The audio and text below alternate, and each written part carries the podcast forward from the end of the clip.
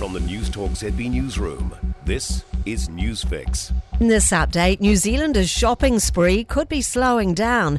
Data from payment company Worldline NZ shows consumer spending through its network, excluding hospitality, reached $100.5 million on Boxing Day. That's up 2.6% on the same day last year.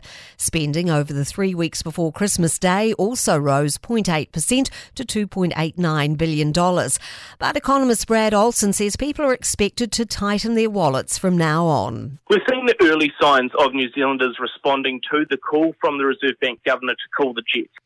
Prepare for more roadworks this summer. Contractors have begun what's being described as the country's biggest repair campaign.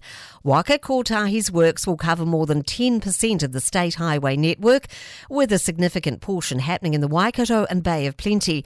Automobile Association Road Safety spokesman Dylan Thompson says people should be prepared for the delays. More government support is on the way for drug testing services as the music festival season begins. The government's announced it's granted a further two licences and more funding to drug testing organisations to help ramp up testing.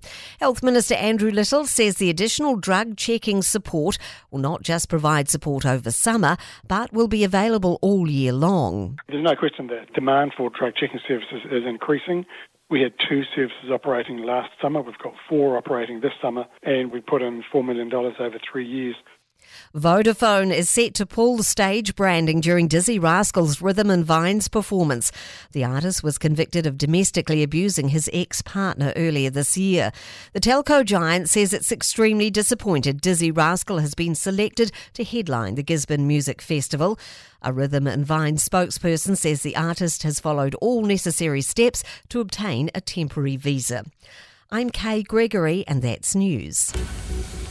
In sport, an unbroken opening stand of 165 between Devon Conway and Tom Latham has launched a robust response from the Black Caps in the first cricket test against Pakistan in Karachi.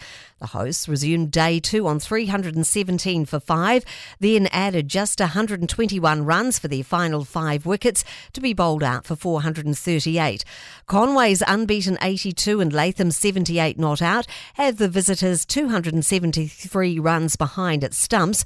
Spin bowler Ish Sodhi says the pair batted well. You know, it was always going to be quite tough having such a long time in the park to come out and, and sort of, you know, stick to their routines for an extended period of time. The way they played, you know, hopefully is a, is a good benchmark that we can take into tomorrow as well.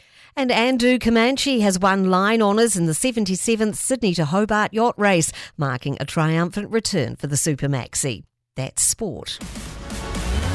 For more news, listen to News Talk ZB live on iHeartRadio.